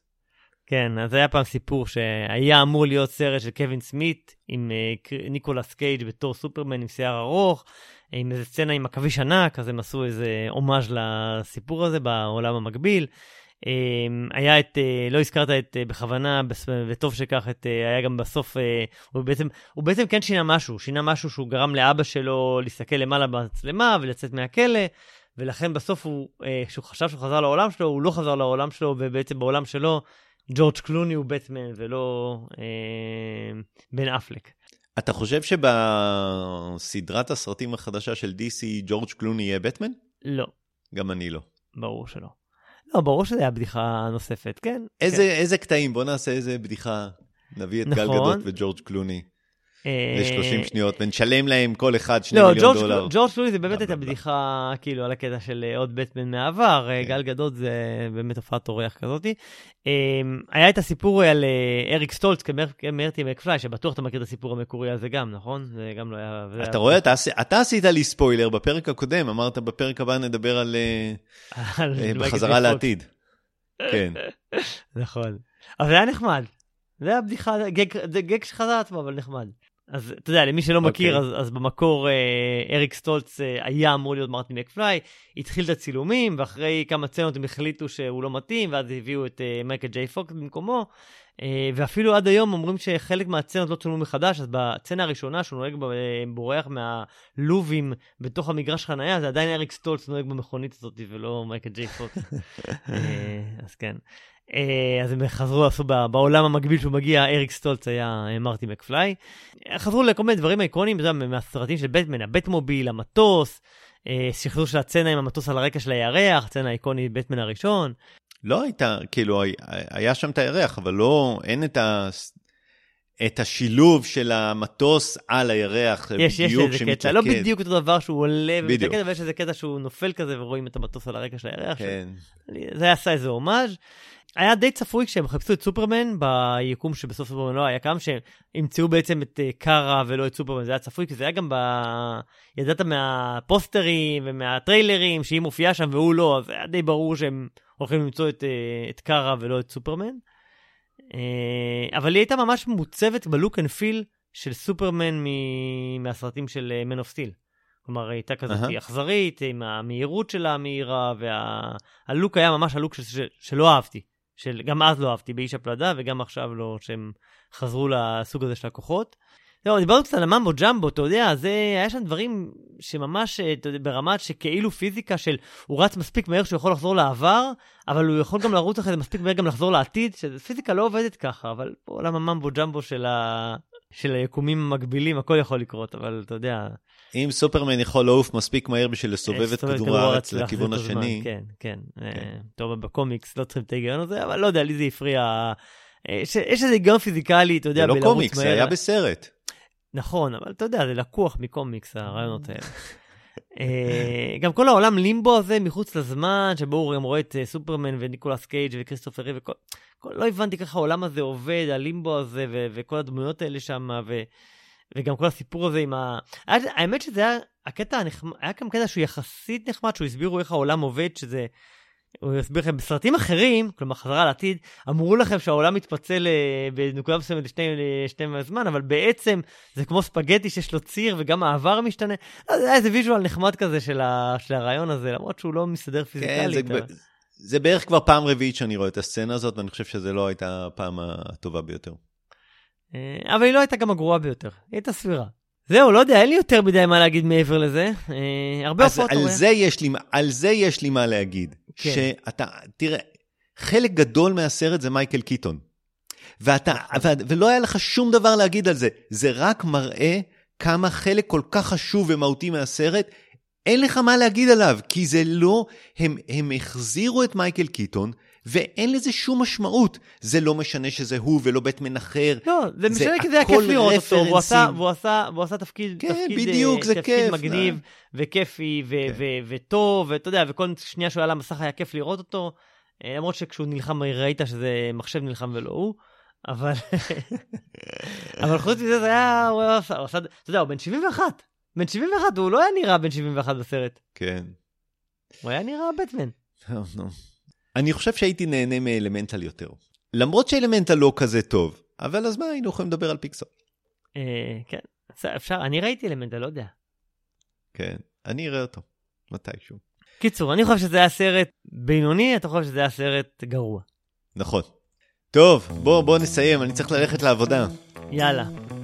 אה, פעם אה, הבאה, בעוד שבועיים אנחנו נראה, אה, אינדיאנה ג'ונס. אינדיאנה ג'ונס. כן, Dial of Destiny. כן, אנחנו צריכים להחליט, אולי אה, נקדים את, אה, את הפרק בגלל שהוא יוצא בסוף השבוע הקרוב, אז אולי נקדים, אולי לא, נראה, נחליט. אה, בכל מקרה, כן. זה יהיה אינדיאנה ג'ונס, ואת הפרק הזה אני ערכתי אילו, ואם יש לכם המלצות או ביקורות, אתם מוזמנים לכתוב לנו לסרקסטים.gmail.com, ואם חשבתם שהפודקאסט מעניין, מוזמנים לשתף אותו עם חברים או לדרג אותו באפליקציה. זהו, בזה סיימנו להיום. אורן, אה, טיסה נעימה בדרך חזרה. אה, נתראה בפרק הבא. תודה רבה. יאללה ביי. יאללה ביי.